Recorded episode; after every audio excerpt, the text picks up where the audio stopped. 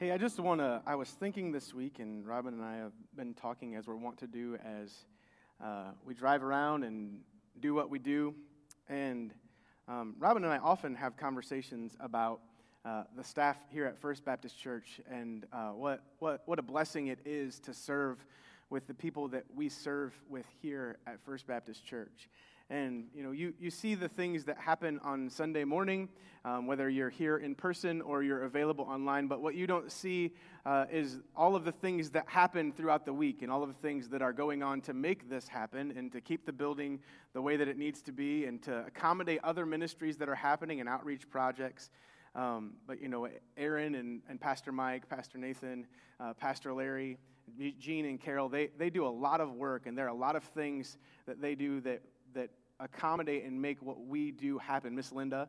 And uh, so I, I just think that it's appropriate for us to take a moment and thank them. Uh, so if you wouldn't mind, I thank you guys for what you do. Um,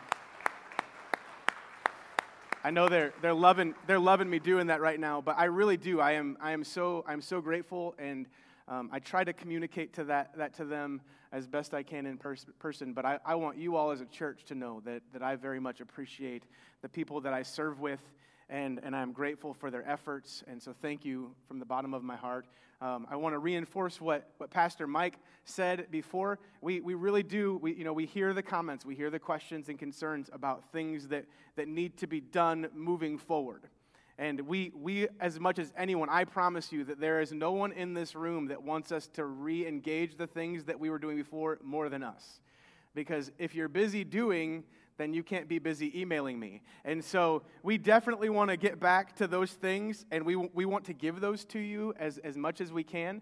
And so um, we, are, we are working on that. But in order for us to do the things that we know we need to do, and the things that you, of course, would like to see us do, we need your assistance.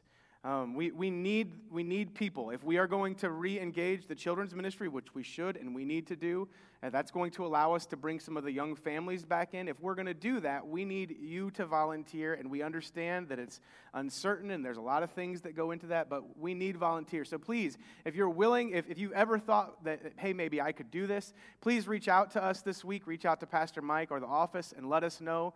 Um, we, we, we're not asking for like a lifetime commitment, nothing will be signed in blood, no contracts. Uh, maybe a brief background check. But uh, we, we do ask you, please, we would love for you to be involved in this. And that's going to continue happening. As we continue rolling out ministries and rebooting the things that we've done, it's going to require people. Um, the, the six of us can't do them all on our own. So we, we need you to, to, to take the step of faith with us and, and let's move forward and see how God will, will move in and through us as we try to move uh, into whatever the new reality is going to be for us uh, here at First Baptist Church. So I encourage you reach out to Pastor Mike this week. Uh, let us know how you might be able to assist us as we try to uh, reboot some of these very essential and vital ministries here at First Baptist Church. Let's go to the Lord in prayer as we turn our attention now to His Word. Father God, I thank you so much for your goodness and your grace to us. I do thank you for your great love with which you have loved us. Lord, I thank you that though we continue to uh, question, though we continue to even at times doubt, God, that, that you are still faithful. You remain faithful through whatever comes our way, and that you, in fact, are the anchor for our souls. You are the firm foundation upon which we stand. And even in, in the midst of uncertainties that cause doubts out in, in what's going on in the world, Lord, we can trust you, knowing that you will follow through for us. God, I pray that that you would work and move in this time according to your plan and purpose, that you would speak to us. Lord, that our ears and, and eyes would be attuned to the movement of your spirit, to the words that you have for us, and that we would hear exactly what we need from you today to move us where you'd have us to be. In Jesus' name, amen. So there's a documentary uh, that's available. I, I, like documentaries, but there's one in particular that caught my attention not too long ago. Uh, it's now on the Disney Plus, but it was on Amazon Prime, and it was all over the place. It was this uh, free solo documentary. Have any of you seen that documentary? Anybody seen that? Robin, of course, you watched it with me. Robin's like, "Yep, I sure have." Um, But the, so, for those of you that apparently is most of you that haven't watched it, the Free Solo documentary is about this, this guy um, who decided that he, he's, a, he's a free climber. And so, what that means is uh, not that he doesn't pay to climb places, but what it means is that he goes to these different, these different mountains, these different rock faces, these dif- different cliffs, and he, he climbs these ridiculous rock faces with no ropes, with no supports. So free climbing, right? It makes sense. Free climbing. He's, he's cl- climbing free of any restrictions, free of any support, and he climbs these r- ridiculous rock faces that you and I would look at and say, that's pretty. People can't climb that. And it's like, oh no, not only do we climb it, but we climb it without safety harnesses. And, and I, so I'm watching this, this movie, right? And it's, it's crazy just listening to him talk about the danger. And, you know, as I don't know how you watch movies, but as I watch movies, I Google statistics, right? So I'm, I'm watching this movie and I'm Googling how many people have tried to free climb this thing and fall into their, to their death, right? Because El, El Capitan, the thing that he's climbing, is in Yosemite National Park right? It's this, this really big rock face. It is a 3,000 foot radical, uh, vertical rock face. 3,000 foot. To put that in context, because I, I think about that, I'm like, that's pretty big, but you see it and you're like, oh, that's not that big. To put that in context, the 3,000 foot vertical rock face of El Capitan is three times the height of the Eiffel Tower in Paris and two times the height of the Empire State Building in New York. That's big, right? And so I think about that, and as I'm watching the movie, and this guy is talking about his dream of his life, right? That he, he's to climb these rock faces, particularly this one that no one has done before. He's to climb it without any, without any ropes. I look at that and I listen, and I'm like, that is a dumb dream. That is a dumb dream. Like, who, who thinks that? Who, who looks and says, I am to do this thing that really, like, what is the practical value of that? Like, what, what is the net gain other than saying, I did it? Right? Like, what, what is the value that, that this man is going to get on the back end of this that would make him want to climb it? I, I watch that and I see it, and, and I'm seeing this guy do this thing, and as I'm sitting on my couch, I can feel my knees kind of going. I can't, I can hardly get up to the edge with a fence in front of me and keep my balance, let alone climbing and be looking down like, oh, it's no big deal. You know, but that's his dream. And I'm watching thinking, that's just stupid. That's just stupid.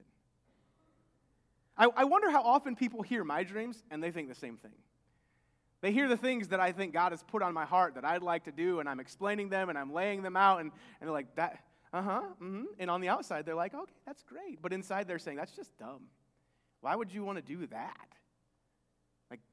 Just keep your feet on the ground. It's perfectly fine right here. Why would you want to climb? Why would you want to fight that battle? Why would you want to do that thing?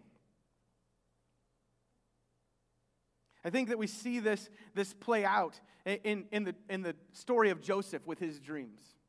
And I think, I think one of the lessons that, that we learn from Joseph and that we can learn from, from G- dreams in general is that there is a danger to dreaming.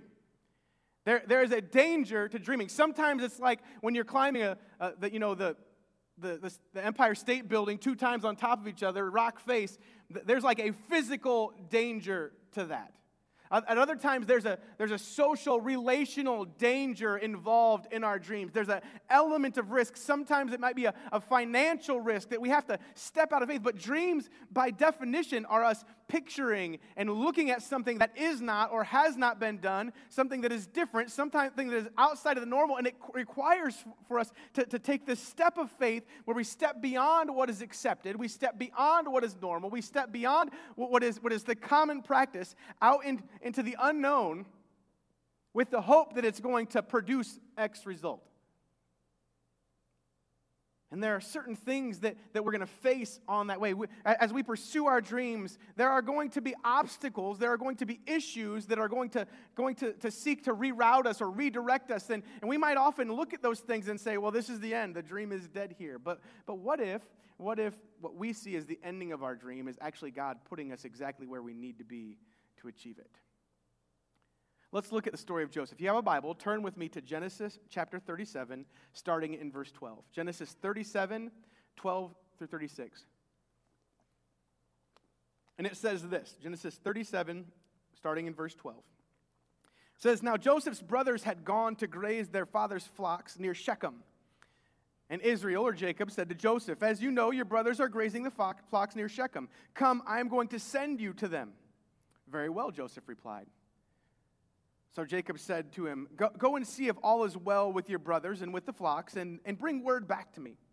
Then he sent him off from the valley of Hebron. When Joseph arrived at Shechem, a man found him wandering around the fields and asked him, What are you looking for? He replied, I am looking for my brothers. Can you tell me where they are grazing their flocks? They have moved on from here, the man said. I heard them say, Let's go to Dothan. So Joseph went after his brothers and found them near Dothan. But they saw him in the distance, and before he reached them, they plotted to kill him. Here comes that dreamer, they said to each other. Come, now let's kill him and throw him into one of these cisterns and say that a ferocious animal devoured him. Then we'll see what comes of his dreams. When Reuben heard this, he tried to rescue him from their hands. Let's not take his life, he said. Don't shed any blood. Throw, throw him into the cistern here in the wilderness, but do not lay a hand on him. Reuben said this to rescue him from them and to take him back to their father. So when Joseph came to his brothers, they stripped him of his robe, the ornate, ornate robe he was wearing, and they took him and, and threw him into the cistern. The cistern was empty, and there was no water in it. As they sat down to eat their meal, they looked up and saw a caravan of Ishmaelites coming from Gilead. Their camels were loaded with spices, balm, and myrrh, and they were on their way to take them down to Egypt. Judah said to his brothers, What will we gain if we kill our brother and cover up his blood? Uh, come, let's sell him to the Ishmaelites and not lay our hands on him. After all, he is our brother and our own flesh and blood. His brothers agreed. So when the Midianite merchants came by, his brothers pulled Joseph up out of the cistern and sold him for 20 shekels of silver to the Ishmaelites, who took him to Egypt. When Reuben returned to the cistern and saw that Joseph was not there, he tore his clothes. He went back to his brothers and said, The boy isn't there. Where can I turn now? Then they got Joseph's robe, slaughtered a goat, and dipped the robe in blood. They took the ornate robe back to their father and said, We found this. Examine it to see whether it is your son's robe. He recognized it and said, It is my son's robe. Some ferocious animal has devoured him. Joseph has truly been torn to pieces. Then Jacob tore his clothes, put on sackcloth, and mourned for his son for many days. All his sons and daughters came to comfort him. No, he said, I will not, I will continue to mourn until I join my son in the grave. So his father wept for him. Meanwhile, the Midianites sold Joseph in Egypt to Potiphar, one of Pharaoh's officials, the captain of the guard. So we got this long passage of scripture, but we see the development from what we read last week. We have Joseph has this, these two dreams, right? The, the first dream is that, that these, these bushels of wheat, these, these, these wheat stacks that they've, they've put together, that, that they've all got their own, and Joseph's got one, and the brothers got one, and all of the brothers' wheat is bowing to Joseph's. Joseph has a second dream, and all the, the sun and the moon and the stars are all bowing to Joseph. And Joseph and his brothers and his father all know what this dream means. That Joseph, one day, they don't understand all of the elements of it, but they understand that the function of it. That one day, Joseph is going to be this mighty ruler, and his brothers are going to come kneel before him and, and submit to his leadership. They're going to, to submit to his rule. And that obviously doesn't go over very well. And in this passage, we see the continuation of that. We see where that, that hostility, that jealousy has taken them. We see the, the obstacles really begin to develop. And, and we see even an ally. And we, we've got to take note that as we have dreams, there will be adversaries, allies, and obstacles as we pursue God's dreams for us. There will be adversaries, allies, allies, and obstacles as we pursue the dreams God has for us. That's, that's a hard thing. Like, I want to take a moment to really take that in. Because note that two of those things are distinctly negative. We, we don't think that way oftentimes. We think of dreams that God is going to give us the dreams, and that we, we, think, we think more the, the, the seas parting, right? That God's going to give us the dream. He's going to lead us there. And when we come to the sea, the sea's going to part. We're going to miraculously walk through, and the army's going to drown behind us. We, we think of the fire falling from heaven. We think, we think of these big things. But how many dreams do we see happening throughout the Bible where, where those miraculous things that mitigate the issues for the dream and move them along in an easy fashion till they have the dream and whoa, here's the dream? How many times do we see that? More often than not, God gives the dream, and there is this difficult road that has to be hoed in order to get to what God has for them. We see that happen here with Joseph. No sooner does Joseph have the dream than the dream turns into a nightmare. dream turns into a nightmare. Now, notice what Joseph's doing through all of this, though. I think this is important because Joseph has the dream, but even with the grand dream that Joseph has in his mind of what one day is going to happen, we find as soon as the dream's over that Joseph is simply doing what his father is, has asked of him. That Joseph, as he is moving towards this dream of grandeur, this dream of leadership, and this dream of power and authority of greatness, that Joseph is still humbly submitting to the will of his father and faithfully serving in the way that he sent him. Verse 14, 12 through 14, we see that Joseph has been sent to the field where his brothers are grazing the sheep. And his task is to survey how they are handling the family business and report back. Now, remember last week we talked about the, the shining coat, the coat of many colors. And we said, well, what this could mean is that Joseph was marked for leadership, that he was given this coat with long sleeves, really ornate, and, and you don't go do busy, like dirty, dirty work in this kind of coat. That it's a coat that points that someone is, has been tagged, that they are going to be a leader someday. But what we see here, it, the question was when Joseph went to the field with his brothers at the beginning of chapter 37, was did Joseph go out to shepherd sheep with with his brothers, or did Joseph, in fact, go out to shepherd his brothers? The answer is here that Joseph went out to shepherd his brothers, that Joseph is there as a supervisor. We see it clearly here. Joseph hasn't gone out as they've gone out to, to graze the sheep. Joseph is still back home doing things with his father, and his father says, Hey, Joe, I want you to go out and I want you to check out how your brothers are handling the family business. How are they handling? Are they, are they dealing rightly? Remember, Joseph has given a bad report at the beginning of the chapter, and dad says, We got to check it out again. Joseph's in authority. Now, again, don't miss this. Joseph has been given the dream of greater authority, of, of greater position, of greater honor. But Joseph is still, in the meantime, humbly submitting and acting in obedience to his father.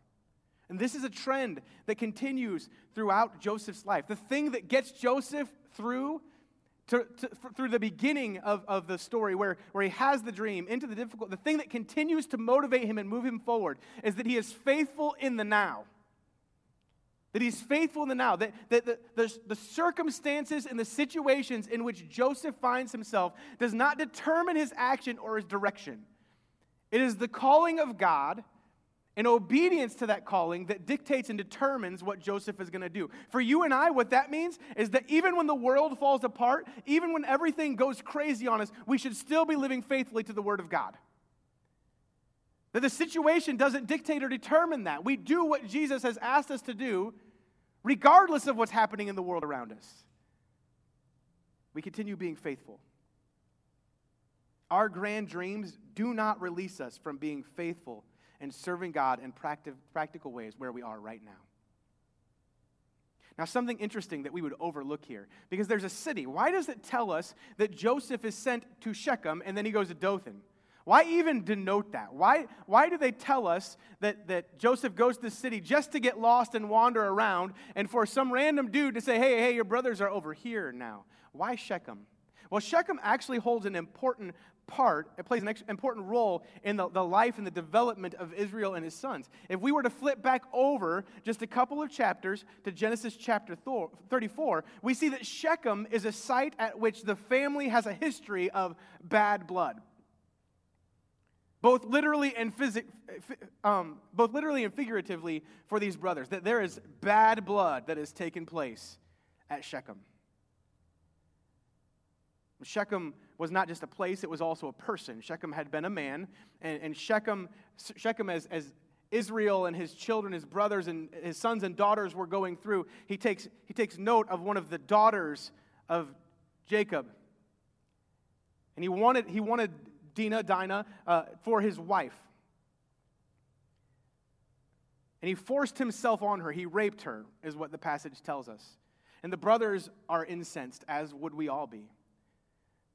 Jacob trying to gloss things over, the, the father comes and says, Hey, my son has done wrong. He really wants to make her his wife. Can we work this out? And the brothers are like, Sure, we can do that. Here's what we need you to do. You all need to become circumcised.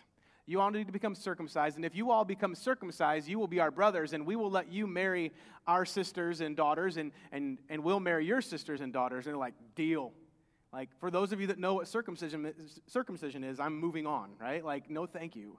But they're like, sure, like, Shechem wants her as a wife, we're going to make this happen. So they do it. They all get circumcised, they have this surgery, and as they're, as they're laying in bed trying to heal, two of the brothers come in and they slaughter all the men. They kill them all in their sleep, and then they subsequently take all of their women and children and valuables back with them as plunder. Now, this is important. I, I, don't, we need to not miss this. I think this is why Shechem is mentioned. Because note what has happened. This family has a history of treating brothers poorly. That, that sign of, of circumcision w- was to indicate that they were now one of the people. So, what they have done is said, Here, let us give you this symbol of brotherhood. Let's give you this, let us give you this symbol that makes you one of us. And as soon as they are brothers, they betray them and they kill them. I made that comment to Michaela earlier this week, and Michaela goes, That, that family has a bad pattern going on. She's right. Like Shechem is telling us, hey, there's something bad coming up. These brothers have treated other brothers poorly in here. This is how family members are treated in the family of Jacob. Beware. Death and slavery are a theme for the brothers, the sons of Jacob. Now, Joseph, they view him as an adversary to be stopped. He goes not far to Dothan. He leaves the field near Shechem and makes his way to Dothan. And it tells us that while he is a, a long way off, the brothers see him and immediately they begin plotting. Just the sight of Joseph, just even seeing him, knowing the audacity of his dreams, and knowing that their, his dreams are going to influence and impact their dreams negatively, they want to kill him. And, you know, we, we see that and we're like, well, that's not us. We, we wouldn't do that. But how often do we hear the dreams of others and we react negatively because their dreams are different than ours, or they're bigger than ours, or their dreams dwarf ours, or we just don't like the way that they sound? Because we hear this vision that is not what our vision is, we become frustrated, we become jealous, we become angry. But why? Well, we see in this passage that Joseph's dream, coupled with daddy's favor, made him a nightmare for the brothers. We can look back and we already know that they can't speak a word of peace to Joseph. Verses 3 and 4. Verse 5, it tells us they hated Joseph. And then Joseph gives the dream and it inspires further hatred. And all of these seeds of hatred and discord continue to grow until we get to verse 20 and they say, Let's kill him. Let's kill him. Joseph to them is an adversary to be stopped. But these are their, his brothers. These are family. These are, should be the people that are closest to them, supporting him, going along with him, trying to find, help him find a path to move forward. So often, though, we, we do become our own worst enemies, and we become enemies of those that should be our friends because their dream and their greatness would make us look less than. Our selfishness becomes an obstacle to our own ability to be allies to those that are closest to us. But Joseph is seen as an adversary to be stopped. And we are going to have people that aren't going to like the dreams that God puts on our heart. If we are faithfully following the Lord, if we are listening to His word and we're doing what He asks us to, there are often going to be those that stand in our way. And we ought not be surprised when sometimes it's those that are closest to us. I mean, think about it. Jesus, we, we have no problem talking about the fact that the Pharisees were, were hostile to Jesus.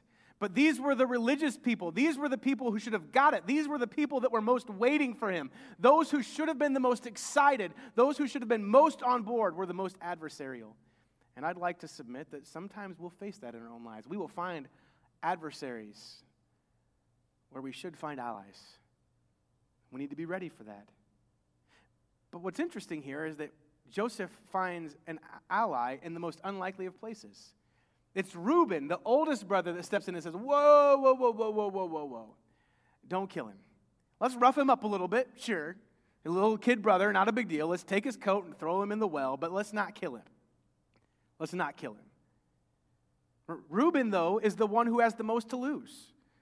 Historically, the, the oldest brother was the one that, that got the blessing. The oldest brother was the one that got the greatest share of the goods. And Joseph being elevated to the chieftain status, the, the, the chief in waiting, that displaced Reuben from what was his right, not just his dream, his right. And so Joseph's dream should have been the most offensive to Reuben. Reuben has the most reason to want to move Joseph to the side, but Reuben is the one that steps in and says, We need to not kill him.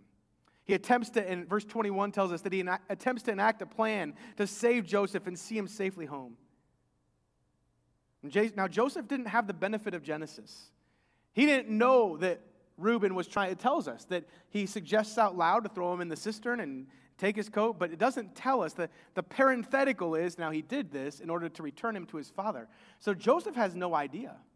In Joseph's mind, it seems as if everyone is out to get him, that everyone is against him. Have you ever been in that situation? You got a dream, you got a vision, you're trying to do something, and you're just trying to do what's right. You're just trying to move in the direction that you need to go to do what you need to do. And in that moment, it feels like everybody is against you. It's just you against the world. Anyone felt like that? I know that I do sometimes. That there are times where it's like I am all alone. Uh, and you look throughout the Bible, how, how, like even Elijah, right? Elijah says, I alone am left amongst the prophets. I had a mentor who once told me, though, it's never as good as you'd like it to be, but it's never as bad as you think it is. It's never as good as you'd like it to be, but it's never as bad as you think it is. Everyone is not against you, everyone is not your adversary. You, you do have allies. Sometimes they may seem unlikely. Sometimes it may be hard to see what's going on, but we've got to trust that the God that's called us, the God that continues to move us forward, the God that placed the dream in our heart is not, not only is He not going to leave us, not only is He going to come along with us, but that He still has His remnant. There's always a pocket of the people of God that God, if He called us and He placed the dream on our heart, He will place people in our path that will lift us up, that will hold up our arms, that will help us as we move forward. You are not alone. You will find allies. Joseph's thrown into the cistern, and it seems he's sold into slavery. It seems like this is an obstacle that's going to stop his dream from happening. But it's only a brief bump in the road, it turns out. It's something for, for him to, to move around. Now, Joseph at the moment is this is the end of the world. This obstacle is this terrible thing. It's, it's slowing down my progress. I remember when we, we were teaching Michaela to drive that um, one of the parents was super nervous about that. One of the parents, I'm not going to say any names. Um, but one of the parents was super nervous about riding with, with Michaela and would, would constantly freak out. And, and we, would get there and she'd be all freaked out. And Michaela's, Michaela's comment regularly when we would get there would be, But did you die? Like, it was maybe a little bit more circuitous of what you'd like. Maybe we didn't go the exact way. We didn't go the exact speed that you'd like. It may have been a little, I may have braked a little harder than you wanted it sometimes. I may not have used all the turn signals exactly when you wanted me to, the way I should have. I get that. But, but did you die? No. You got there. Michaela has a perfect record. She has always gotten us where we were going alive. Kudos for her. But don't we? We see the obstacles and we see those momentary issues. We see the things that, that don't go the way that we want them to. And, and we, we, in those moments, think that it's over now. It's not the way that I wanted it to. It's not the direction I thought I was going. It's not the path that I had laid out. And God's like, You're not dead yet. You're still alive. If you're still drawing breath, there is still the potential and promise of God upon you, and God can still accomplish great things. He is still moving you where He wants you to go. It may not feel good in the moment, it may be a little tense. You may be putting your hands on the oh crap bar, but God is going to get you where you're going. There's some obstacles. Those obstacles aren't things that, that are going to stop us. And, and just like we talked this week, we're going we're going to say it again this week because it's important for us to know. Sometimes what we see as the obstacle that's going to keep us from getting where God would want us to go is actually the redirect that's going to move us and perfectly position us to do what God has called us to do.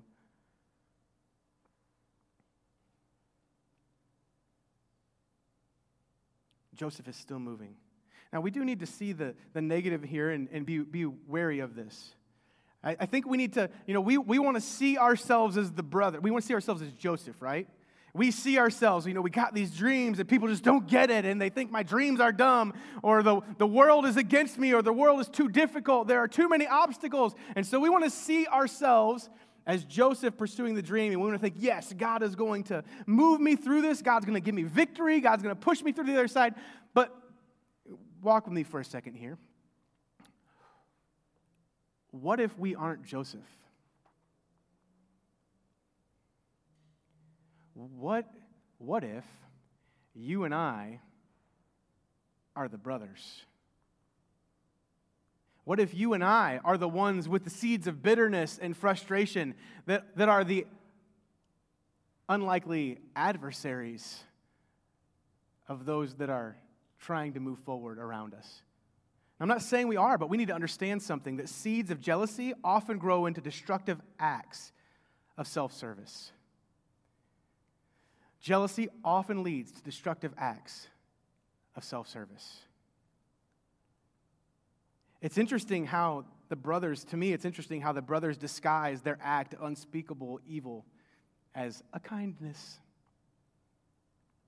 Verse 26 and 27, it tells us that, that Judas presents a question, and, and his question is essentially this What do we gain? What advantage is gained by us by killing our brother? Nothing is really gained in that. Beyond the, the, the obvious of removing the threat to their own ascension, what do we gain? What do we get out of this if we kill our brother? Then he makes the suggestion instead, let's sell him to the Ishmaelites. We, we can at least get some coin out of this, boys. Let's not waste an opportunity. We can get some coin out of this. Not only do they remove the threat, but they put some money in their pocket. Finally, he says, Hey, he's our brother, he's our blood. We owe him something. What, what, what's interesting is Joseph, Jacob's, or, or excuse me, Judas seems to offer this as a win win proposition. Judah's like, Come, let's sell him to the Ishmaelites and not lay our hands on him. After all, he's our brother, our own flesh and blood. And his brothers agree. It's like, hey, we'll do him a kindness. We won't kill him, we'll sell him into slavery, as if slavery has ever been an upgrade. We can't kill him. Let's, we, he's our brother, guys. Let's be nice to him. It's like, it's like the people, I loved it in West Virginia. You knew, you knew in West Virginia that someone was about to say something bad about someone else when they said, well, oh, bless their heart. It's like, hey, let's, let's lead with something positive. Bless them. Now let me curse them. We, we do that, though. We, we talk positively out of one side of our mouth, but the, the bitterness that, that we allow and we harbor in our hearts sometimes to those that maybe don't think like we do, those that, that don't have the same plan as we do, those that aren't living exactly like we do, we, we begin to harbor these thoughts of bitterness and jealousy, particularly if they are advancing or they're getting something that we think we deserve. We, we see them as a threat and we posture ourselves accordingly. I, I think that's important. Our acts of selfishness inspired by jealousy are rarely without collateral damage to the person we are hurting and also to our own selves, our own integrity, our own souls. We need to be careful not to allow that jealousy to take root in our hearts, that bitterness that comes from, from dissent and discord and disunity. Now, I think something interesting that we've got to see here that, that I, for my whole life, I, w- I was like this week old when I learned and saw this. Note what happens. They take the garment that jo- Joseph had been wearing, they kill a goat, they dip it in blood, and they take it back to their father, and their father is deceived. Th- this is the prime example of what you sow, you will reap. I don't believe in karma, but I do believe that the evil that we do at some point does come back on us. Think about what happened in Jacob's own life. Remember, Jacob is known as the supplanter, the deceiver. How did he how did he how did that name become that? Remember when Jacob was young, he took a garment of his brothers, he slaughtered a goat, and he deceived his father with the goat and the garment. And the family tradition has repeated itself. Just as Jacob deceived his father, now Jacob's sons have deceived him with the same basic methodology and the same means. Like father, like son. And again, I'm, I'm brought to the thought of what brought this about whether these brothers are confronted with the excellence and the aspirations of their brother. And they're incited to anger. And I, I have to, I, I see this all the time. I see it in my own soul. I see it in my own life. When I am confronted with the excellence and the aspirations of others, at best, I'm inspired to rise, to try to do likewise. At worst, I'm incited to bitterness and anger. In one case, I will see them as allies that will pull me up. At the worst, I will see them as enemies that I need to tear down because they're making me look bad. And too often, I think that we are like the brothers that we see the plans and the priorities and the dreams that God has maybe laid on someone else's heart. We see the benefits and, and, the good things that God is bringing about in the lives of others. We see their good actions and we see that as a threat. And rather than being inspired to rise up and do likewise, we seek to tear them down rather than trying to, to do what is right in order to make ourselves. Uh, on a, put ourselves on a plane with them because what we've done is of such quality. We try to tear them down so that we can walk over them. May we not be like the brothers. May we not allow the seeds of jealousy to grow in our heart. May we not allow them to lead to acts of self service. Instead, may we seek to lift up those that are trying to pursue the Lord, those are that, that are living and doing excellent things. May we, may we not be afraid to align ourselves with people that are maybe more gifted, maybe more talented, maybe, maybe more mature than us. Rather, may we align ourselves with them so that they might assist us and we might assist them and that we might move forward together. Verse 36, though, brings this all together. It says, Meanwhile, the Midianites sold Joseph in Egypt to Potiphar, one of Pharaoh's officials, the captain of the guard. Sometimes what we see as the end of our dream is actually the beginning. We would be tempted to think, and we could understand if jo- Joseph himself were to think this, that being sold into slavery, that is the antithesis to, to rising up in leadership, is it not? Joseph is now literally below the lowest. He is a slave in the house of Potiphar, but his dream is that he is going to be a ruler the untrained eye, we would look at this, and if we didn't know the rest of the story, if we didn't know the spoilers that were coming ahead, we would think this is the end, the game is over, the dream is ruined, and we would understand Joseph believing that himself. But the truth is, understanding the, the details of the vision, that, that, that wheat wasn't something that they, they used as, as shepherds, that the stars and moon weren't big symbols for them, but they were in Egypt that God has now put Joseph in a place where the pieces of his vision actually make sense. Now, his position might not be what it needs to be to ultimately achieve the dream, but his position is proper for him to eventually move into the right place. What appeared to be the end of Joseph's dream was actually the vehicle God used to get him to them. This is going to be a recurring theme in the life of Joseph. Might we, in our own lives, be looking at the situations and struggles in the wrong light? You know, hindsight, they tell us, is 2020. How appropriate is that for the year 2020? That hindsight is 2020. Right now, everything seems so foggy. It's hard to understand what's going on and what it is ultimately going to mean, and, and how can this possibly be used for the betterment of society, for the betterment of our church, for the betterment of our families. It's hard to see at times what God is doing in the midst of the struggles that we find ourselves in, but God does, in fact, have a purpose and a plan. He is always moving, and at times, He's using those situations and struggles to move us. Perhaps God is redirecting us as a church Perhaps God is redirecting and moving us as individuals so that He might position us perfectly to do and be what He's calling us to. Our job is to be faithful, to hold on to the faith in the now, to trust that He will handle our adversaries, that He will provide us with needed allies, and that He won't allow the obstacles to keep us from where we need to go. You know, often we pray, God, please, please keep us safe. God, please remove the difficulty. I'm, maybe, we, maybe that's the wrong prayer. Maybe the prayer should be, God, keep us faithful. God, give us eyes to see and ears to hear. Help us to, to follow you through the difficulty. Help us to trust you. The truth is that there will be nightmares that will confront us.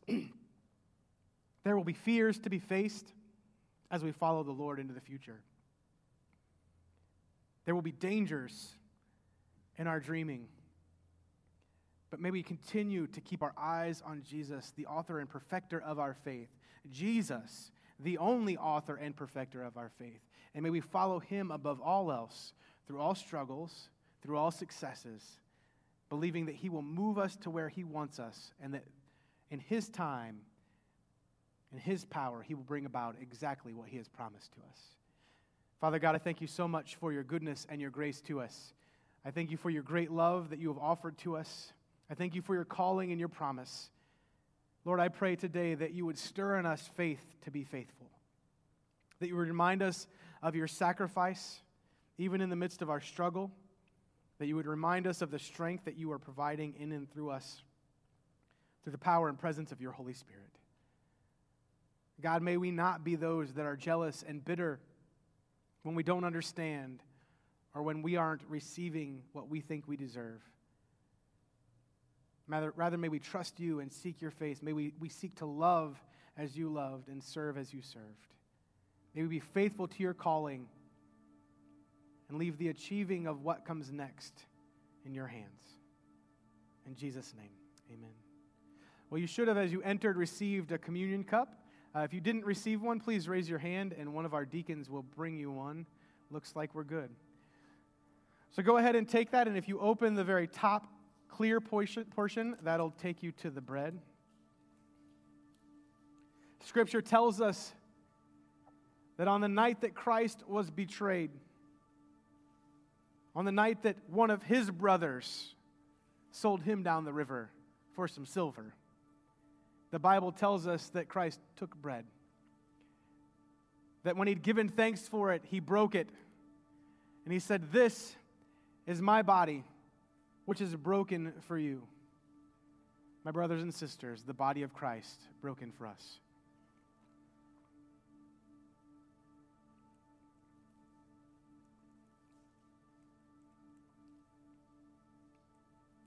The scripture tells us that in the same way, Christ took the cup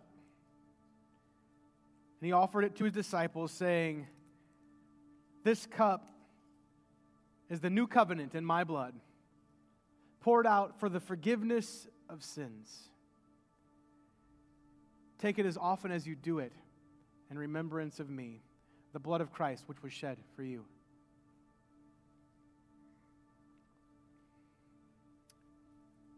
Father God, we thank you so much for the truth in these actions, for the truth in these elements. Lord, we thank you for your blood, which you so freely shed for us on your cross. We thank you for your sacrifice that not only provides us with salvation, but provides us with an example, a model to follow in our own service. God, may we offer ourselves as a living sacrifice understanding that it's our reasonable act of service in light of your sacrifice for us. God, continue to speak to us in these moments. Remind us of the wonder and beauty of your love to us in and through the work and person of Jesus Christ, through his death on the cross and the hope of his resurrection. In Jesus' name, amen.